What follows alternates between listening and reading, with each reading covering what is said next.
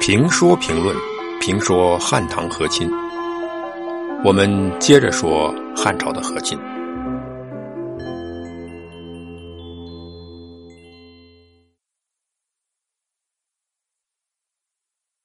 生活方式或生存方式影响思维方式，思维方式反过来影响生活方式或生存方式，这就是辩证法的逻辑。生存与思维矛盾双方的共同作用，强化，使得他们沿着这个方向不断的走向远方，最终形成与其他生活方式及其搭配的思维方式的不同的特点。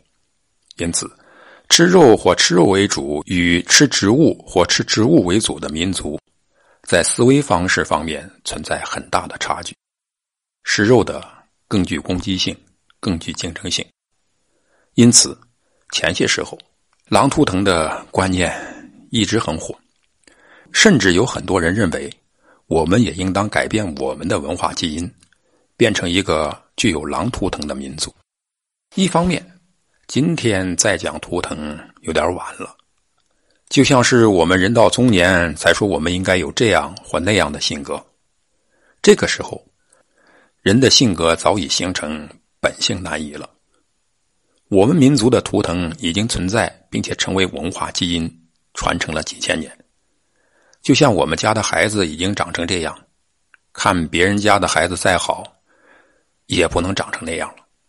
另一方面，图腾是文化的血统，血统是不能改变的。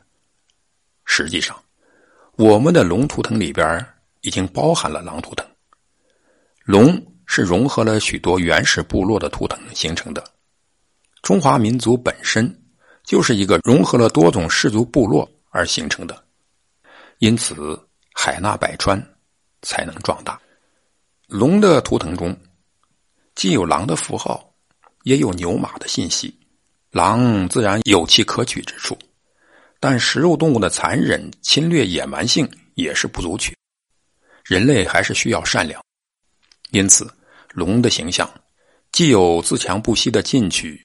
也有厚德载物的包容，既有降妖伏魔的法力，也有风调雨顺的手段；既有肉食者的强势生存的理念，也有农耕民族积德行善的观念。所以，我们用不着后人博己，把自己的图腾说的一无是处。但是，我们也不能只看到自己，眼里只有自己，而看不到别人的长处。很多民族呢，都有一种倾向。认为自己的文化、自己的生活方式是最好的，是优于其他民族的，因此常常以自己的这种最好的文化为标准、为尺子，去衡量另一个民族的文化，并怀疑、贬低自己所不熟悉的文化模式。我们今天知道这是不理性的，但我们的史书中呢，就充斥着这种观念。我们应当试着从一种新角度看待民族文化。文化是不能简单评比和比较的，每一种文化模式或生活方式都有它的合理性。好的文化模式或好的生活方式，是适合当时环境的文化模式或生活方式。因此，匈奴的生活方式不能用汉朝人的生活方式去评价，汉朝人的生活方式也不能用匈奴的生活方式去评价。虽然文明的发展有先进与落后，虽然。汉朝的文明程度高于匈奴，但用一种文化模式强加于另一种文化模式之上，结果终将是失败。我们尊老有我们农耕文明的原因，而他们崇尚年轻，则有他们游牧生活的原因。迫于恶劣的生态和良好的生态环境的追逐，使得匈奴人频繁的陷于长途跋涉和迁徙之境地。这样的生活方式，促使匈奴。对青壮年劳力有较大的需求，而这呢，又与匈奴人人口数量，尤其是青壮年人口数量不足，构成了矛盾。为了缓解矛盾，他们对青壮年劳力格外珍视，以肥美的食物与之，从而使得整个匈奴能赖以在较为恶劣的生态环境下生存下来。匈奴人的生活方式也是文化选择的结果。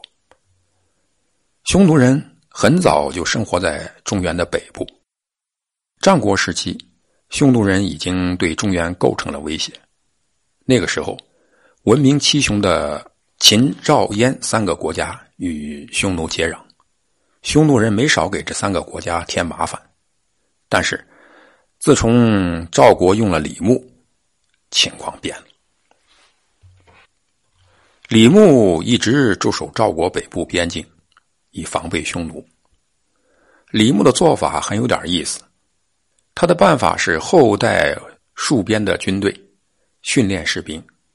传说他每天都要宰杀几头牛犒赏士兵，教士兵骑马射箭。养兵千日，用兵一时，学以致用。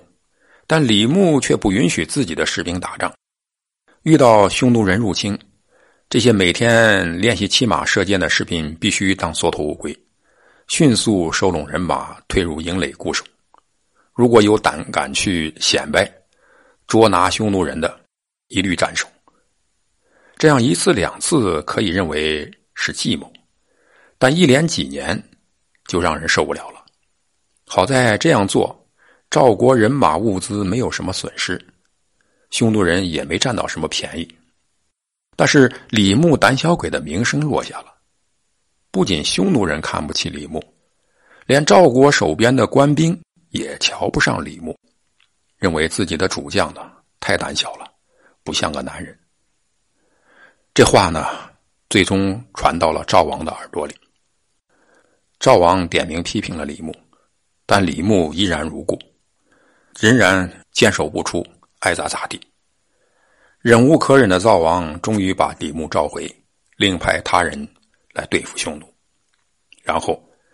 匈奴人一来，这新上任的他人就出兵教训匈奴，但结果常常是被匈奴人教训，赵国的人损失伤亡很多，边境上再也没法种田放牧了。赵王这个时候才想起来，那个缩头乌龟的办法其实是很有用的，只好再次请李牧出山。李牧不干了，赵王请不干是需要理由的。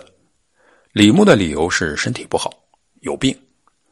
这个理由呢，一点没创意，是个人都能想到这个理由，因此是个人都知道李牧这是闹情绪。赵王他也是人，因此赵王给足了李牧的面子，一而再的请李牧出山。实际上，李牧还真不是闹情绪，他是担心自己再被贬官，所以他提出，只要赵王同意。他还像以前那样当缩头乌龟，才敢奉命。